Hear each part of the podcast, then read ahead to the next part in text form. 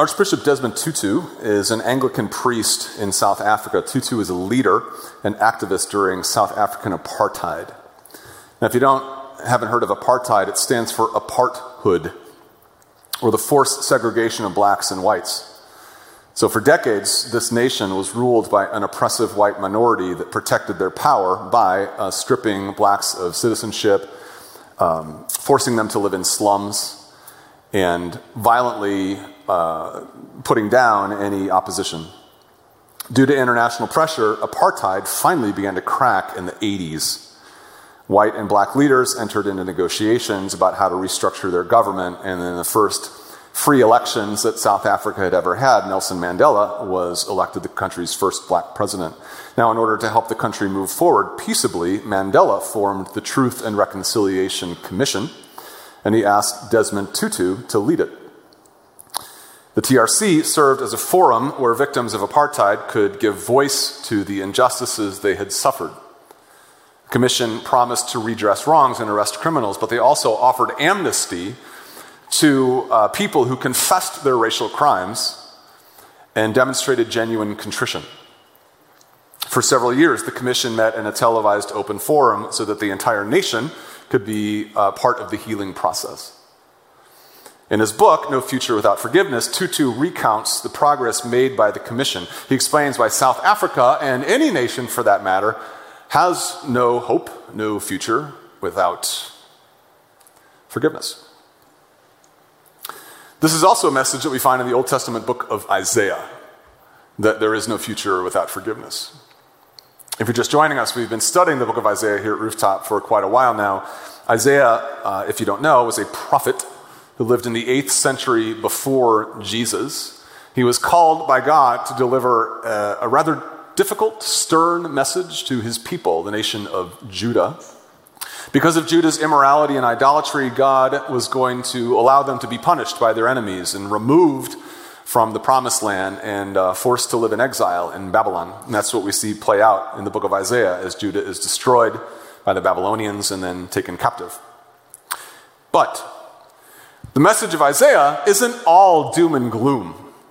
We'll read in the book that God doesn't give up on his people. He intends to rebuild them, he intends to bring them back to Jerusalem. He tells them that he still has plans for them.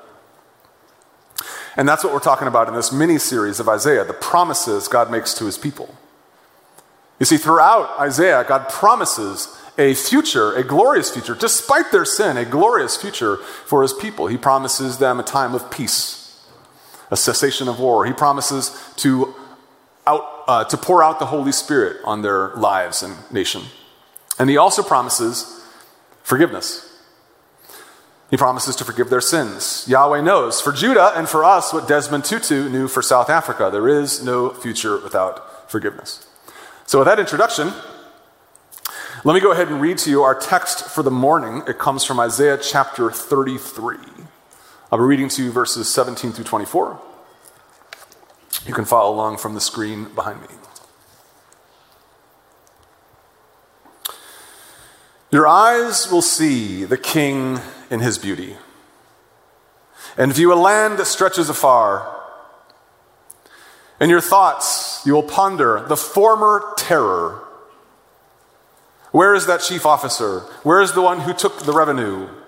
Where's the officer in charge of the towers? You will see those arrogant people no more, people whose speech is obscure, whose language is strange and incomprehensible. Look on Zion, the city of our festivals. Your eyes will see Jerusalem, a peaceful abode, a tent that will not be moved. Its stakes will never be pulled up, nor any of its ropes broken. There the Lord will be our mighty one.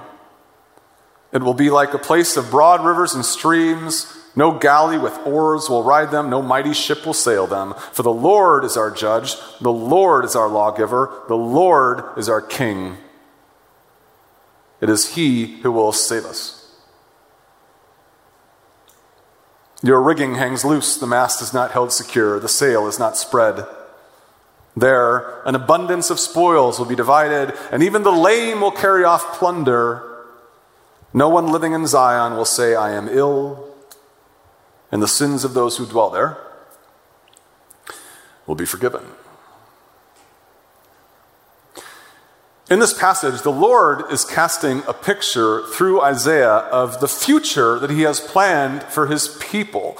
Uh, their nation has been overrun by their enemies, but he predicts a future time, a future place where things will be different. In this future place, for starters, a king will rule. Their eyes will see the king in his beauty and view a land that stretches afar, the prophet writes. A land that stretches afar. The king will be glorious, and the land will be filled with wide open spaces, just like the Dixie Chicks sang, right? Wide open spaces. Rooms to make big mistakes without the mistakes. And in this land, ruled over by this king, there will be no more oppression. The officials who ruled them and oppressed them in captivity will be no more. Where is that chief officer, he asks? Where is the one who took the revenue? Their corrupt rulers in Babylon will be gone. This kingdom will be centered in Jerusalem, their capital city, he writes, and it will be a peaceful abode, a tent that will be not moved. Its stakes will never be pulled up. Now, this tent imagery is actually borrowed from the Old Testament tabernacle of God. The tabernacle of God was the tent in which Yahweh lived as the Israelites were wandering around in the desert. So every time they wandered around in the desert and found a new place, they'd have to set up the tent, the tabernacle, for God to live. And they went through a new place, they'd have to tear it down and then build it up again.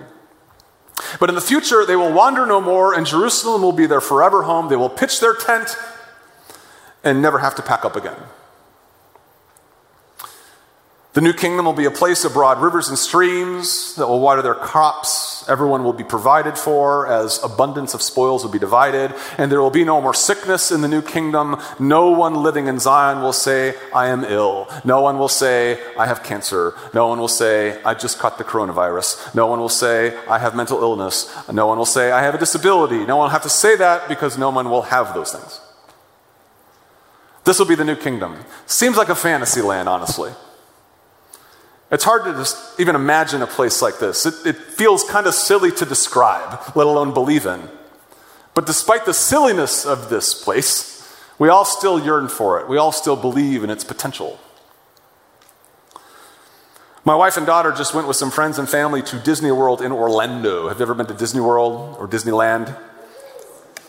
Uh, they bill themselves, Disney World, Disneyland does, they bill themselves as the most magical place on earth, or as I've heard elsewhere, the happiest place on earth. And according to my family, comes pretty close. Uh, I don't think, uh, from the pictures that I saw, uh, I don't think I've seen my family this happy in a long time, especially at Harry Potter Land or whatever it's called. Potterland, what's it called? World. Harry Potter World, right? Uh, they were in heaven, as far as I could tell. Uh, in fact, this was the original plan for Epcot Center. Do you know Epcot Center? It's that other land with the big golf ball at the center. Um, EPCOT stands for Experimental Prototype Community of Tomorrow. Did you know that? Experimental Prototype Community of Tomorrow. Disney's original plan was for EPCOT was that it would literally be the perfect place. The plan was that it would be a utopian autocratic company town filled with Disney employees living there, enjoying the latest technologies, and ruled by Walt Disney himself. So that was actually the plan. A perfect town with all the latest tech, with Walt Disney as their mayor. Now, Disney died before he could be coronated, the mayor of uh, Epcot, and Epcot was changed into something else. Now it's a big lake with international food stands all around it. Not quite the vision. but that was the plan heaven on earth. We've always dreamed of the perfect world. Even Walt Disney did. Despite our ambition, though, we've never been able to create that place. Ever. But God is here saying in Isaiah that there is a time and a place where He will make it happen. He has promised to make it happen, and He will do it.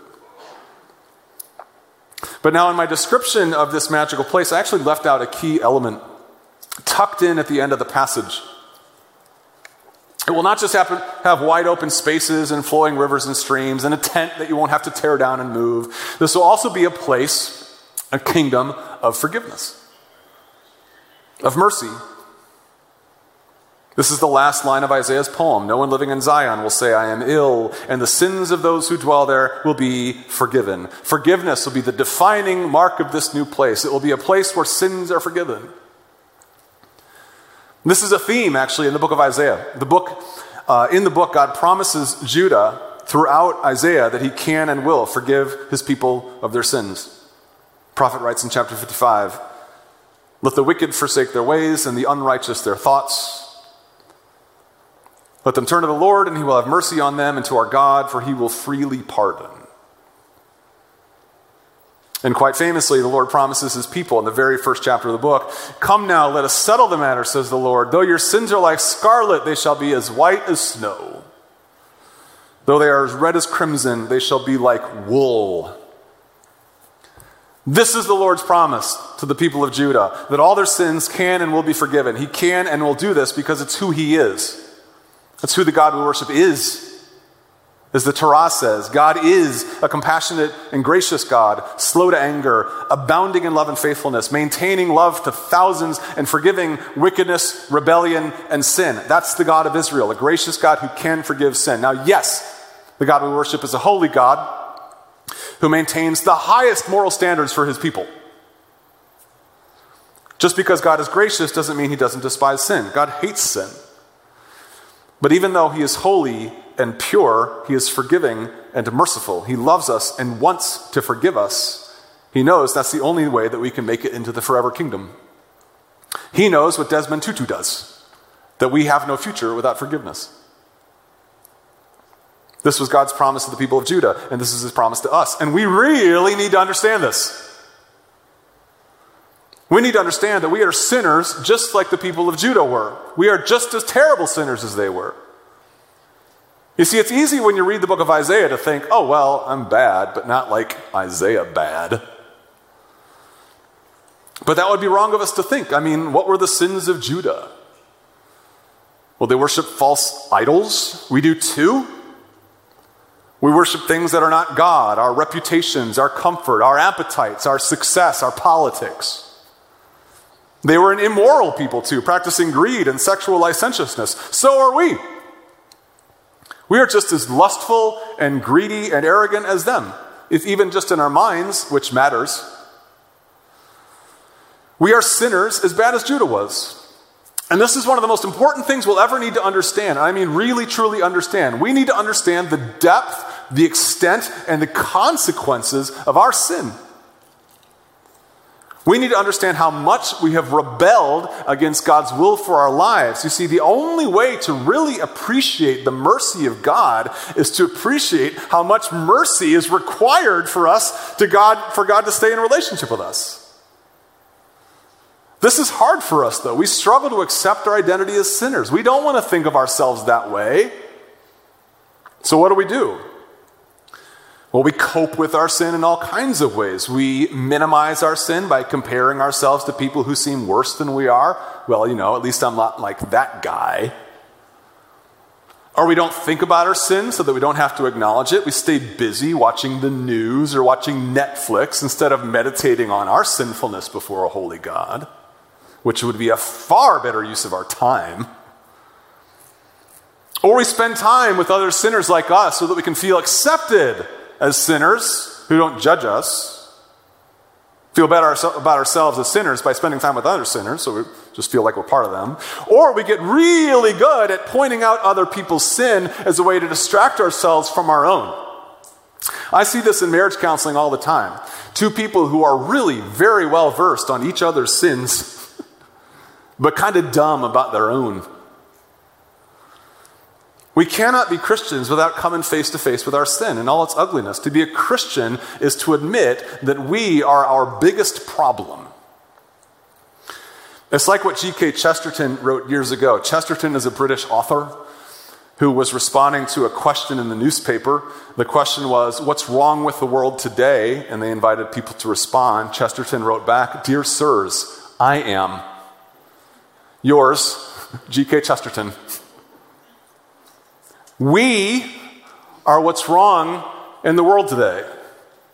I am what's wrong in the world today. You are what's wrong in the world today. Not the stuff you see on CNN, not the stuff you see on Fox News. You are what's wrong in the world today. In fact, let's practice. Do a little Schuyler Vowell here thing. Turn to your neighbor and say, Dear sir, With more conviction, rooftop. Turn your neighbor. Dear sir, I am what's wrong in the world today. Now say, no, no, no, no, no. Not you. I am what's wrong in the world today. Okay, that's progress. Finally, people are fighting over who should bear more responsibility, me or you. But Chesterton aside, this is still a problem. This is the big problem, right? It's a big problem because sin is not okay. Sin is a smear on the goodness and perfection of God's creation. And the place that God promises to create, the forever kingdom, can have no sin, no guilt. There's not going to be any sin in the most magical place on earth, right? That's not magical. So, how does God intend to create such a magical place for us when we are such big problems? How's that going to happen? Well, this is the promise. God promises to remove our sin. He promises to remove our sin. Now, the removal of sin from our lives is going to be a very tedious and complicated process. It's going to take the indwelling of the Holy Spirit. It's going to take time. It's going to take pain. It's going to take suffering. It's going to take refinement. But the removal of sin from our lives starts with a remarkably simple act. It starts with forgiveness. This is what Isaiah says God intends to do. God intends to remove our sin, starting with forgiveness. And go back to that passage that I read from chapter 1. Though your sins are like scarlet, they shall be as white as snow. Though they are red as crimson, they shall be like wool. This is an image from the Hebrew, from Hebrew temple worship. Blood is a symbol of sin and guilt. So when animals were sacrificed on the altar, their blood symbolized Judah's sin. But God is saying that that guilt will be forgiven and removed. It will be washed away. Their red stains will be white as the purest snow. When I think of this verse, it reminds me of some of the stain removal commercials that I've seen over the years. You know what I'm talking about? I'm sure you've seen those OxiClean infomercials on dirty carpets and clothes that are stained beyond recovery. But then this charismatic pitchman pulls out this amazing new product that somehow magically just pulls the stains right out of the fibers.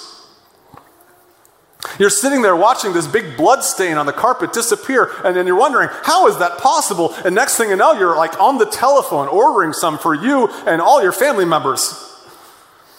In fact, years ago, I was getting my carpets cleaned in order to sell my house, and I knew I was going to have some problems with the carpet uh, in the basement. Our downstairs carpets were filthy, and I knew they were going to be a challenge, so I called this professional carpet cleaner to see what he could do, and he came over and took him downstairs. I showed him the spots, and he looked at them, and he saw some of the stains, and he said, Oh dear. and I said, What, what do you mean, oh dear? He said, well, well, well, that, that, that there stain there, that there stain is like red dye number five. And I said, red dye number five? He said, red dye number five.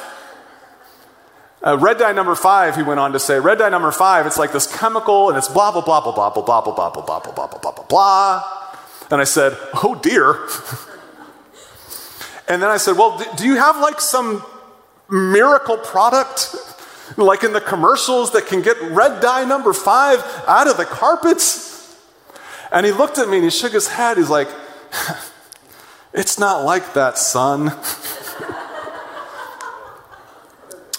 Uh, I can try, but it's, there's no miracle product. I, it's just not like that. I can do my best. It's not like He felt so sorry for me and my ignorance that I had been willingly misled by this pitchman with the product. And he did his best. Some of the stains came up, but that red dye number five stain, it was still there. Now it was like pink dye number five. It was faded, it was still there. That's our sin. Red dye number five. It's a sort of stain that won't come out, son. OxiClean won't work in our sin. No human product can get rid of sin and guilt. It's stuck in there, in those fibers. Our greed is woven in. Our lust is built into our brains. Our racism is genetically programmed. Our lack of self control is part of our humanity. We were raised by birth to be greedy materialists. We inherited our parents' dysfunction. We are stained by red dye number five. OxiClean isn't going to work here. Psychotherapy isn't going to work here. Medication isn't going to work here. Reading a good self help book isn't going to work here. We are stained sinners, and it's not coming out. So, what do we do? Oh dear. Oh dear, what do we do? As the song says, what can wash away our sins? Well, only God can take care of that. Only God can take care of that sort of guilt. And He does it through forgiveness. This is what Isaiah looks forward to a time and place when God's forgiveness will make our sins go away. If I may be so bold, that's what you need to hear this morning. You came here to Rooftop this morning for lots of reasons. You came for community, you came for good music, you came for fellowship, you came to drop your kids off, you came to get connected, which is great. But you're here because you need your sins forgiven. Your lives are a mess. Your marriages are failing. Your lust is out of control. You can't control your anger. You're failing your children. You're failing yourself. You're not taking care of your body. You're missing opportunities to serve your neighbors. You're gossiping about people who don't deserve it. You're blind to your own arrogance. You're greedy with your money. You're anxious about the future. You're worshiping the God of politics. You're neglecting your friends. You're thinking unfair things about people who look different than you. You're being lazy on the couch. You're a sinner stained by red dye number five. Don't disagree. Don't look at your husband. Don't look at your wife. Don't say, well, at least you're not a murderer, you're a sinner, stand with red dye, red dye number five. For the record, so am I. This is a problem. It's a big one. God's not going to let that sin ruin his magical kingdom. We don't deserve to go there. It's not going to happen. But he has a plan. Even though we're sinners, has a plan. He still loves us, and has a plan. He's going to remove our sin. And he's going to start by forgiving it. We can be forgiven, and we can be forgiven now. We can be forgiven today. We can be baptized for the remission of our sins today. Is it really that easy, though? Is it really that easy to be forgiven? Do you just believe, get dunked, and you're like washed clean? Is it like in the commercials where God like takes a sinner and puts him down there and agitates him a little bit in the water and then pulls him up and then does it again? And wow, look at that. This sinner's been washed clean. Is it like that? Is it that easy? Wow. Call this number. Yes. It's that easy. It's that easy. It can be that easy. For you, for me. I should say, though, wasn't that easy for everybody. You see, I mentioned earlier that God is forgiving, but holy and perfect. And as a holy God, he cannot just snap his fingers and forgive sins. That would be unjust, right? One of the principles of justice is that crimes must be punished. The Truth and Reconciliation Commission in South Africa knew this. It would not have helped their country to just declare amnesty on all the racial violence that had taken place over the centuries. Even Judah needed to be forgiven for their sins, and they were. God punished Judah. He destroyed their town, took their city, took them out of the promised land, held them in captivity for 70 years. God forgives them, but punishes them too. We have to be punished. You and I are sinners. We have to be punished to the full extent of the divine law. And here's the bad news the punishment's going to hurt. You know what the Bible says the punishment for sin is? What are the wages of sin? Death. Not just death, spiritual death, permanent alienation from God. This is the problem. How can God punish us justly for our sins, but also forgive us? How can God send us to hell, which needs to happen, but also show us mercy, which doesn't? How can God be both just and forgiving? If you've been around church for a while, you know the answer to that question. You're like itching to say it. You're in your chairs. I know, I know, Pastor. I know, Pastor. Call on me, call on me. But maybe you don't know how God accomplished that, how God was just and merciful at the same time. Well, let me tell you how He did it. He came to earth as a perfect man named Jesus. He was named Jesus because the name Jesus means Savior, because the angel said, He will do what? He will save the people from their sins. And how did he save the people from their sins? He took the punishment we deserve. He died on the cross in our place. God counted that punishment as the one we deserve. Isaiah even predicts this. You see, Isaiah was written before Jesus came, but it's also a book of prophecy. And we're going to be getting in, into those prophecies more as we wind down our series here. Isaiah foresees a time when a king will come again and rule over his people. The passage we read this morning predicts the arrival of this king, right? Your eyes will see the king in his beauty and view a land that stretches afar. Jesus is that king. But this king will be a different kind of king. He won't be an earthly king. He will be a servant king, a suffering king. Towards the end of Isaiah, we read more about this king and what he volunteered to do on our behalf. And one of the things he volunteered to do was to suffer for our sins. That's what the prophet writes.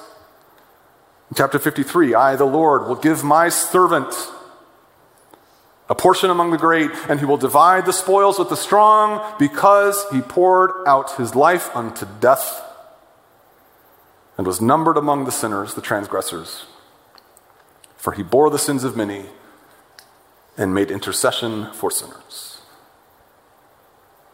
This is what King Jesus came to do bear the sins of many, take our sins upon himself. Because Jesus died the death we deserve to die, we can be forgiven. God did this because he is holy and just, but he is also forgiving. Do you believe that? Do you believe that Jesus died for your sins?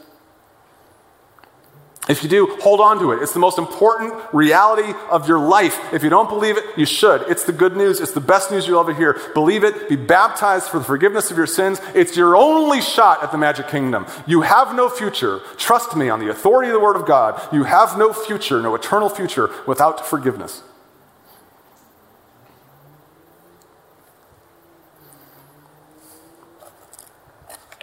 Since uh, South Africa's Truth and Reconciliation Committee a commission started in the 90s. Uh, international observers were actually curious about whether or not it would work. I mean, can any nation really recover from generations of sin and racism? Sometimes I wonder about that for our own country. I mean, do we have any real hope, really, for peace and togetherness in America, given the corrupt foundation of slavery and greed upon which we were built? I don't know. We can hope, but I don't know. So, anyway, South Africa, people were curious can Desmond Tutu restore a nation? Honestly, results were mixed. Uh, plenty of people got away with crimes that were never punished. Uh, some black South Africans were deeply skeptical of the proceedings. In a sense, the country was so deeply racist it couldn't undo much of the systemic and social damage. Now, don't get me wrong, South Africa is a better nation today because of the TRC and I think Americans have actually a lot to learn from how they dealt with their past. But there's too much sin in South Africa for Desmond Tutu to heal. For all his charisma and strength, Nelson Mandela couldn't do as much as he wanted to do. The nation is still broken. If there is no future without forgiveness, then South Africa might not have a future. For that matter, neither might we. But there's a lesson here. Epcot tells it too. Our efforts to build magical kingdoms on earth will fail every time. We are too far gone. Our red dye sins are too, too deeply ingrained. Yes, we need truth and reconciliation commissions. We need Nelson Mandela's. We need Desmond Tutu's. We need Disneyland's. But more than any of that, we need Jesus Christ, the Son of the Father, and the giver of the Holy Spirit the Father is the, of Jesus is the only one who can punish our sin adequately. His Son Jesus is the only one who can purchase our forgiveness. The Spirit is the only one who can effect in us the change brought by His mercy. So Tutu is right that we have no future without forgiveness, but it is the Lord's forgiveness that we need, and it is the Lord's forgiveness that we can have. So do you need to be forgiven of your sins this morning? The answer to that leading rhetorical question is an unequivocal yes all of your sins, even the sins you won't admit to, you must be forgiven of them. There can be no sins in the forever kingdom. So be forgiven. Get yourself baptized, cleansed as white as snow. You can have a future in the most magical place in heaven on earth. But first, you must be forgiven of your sins.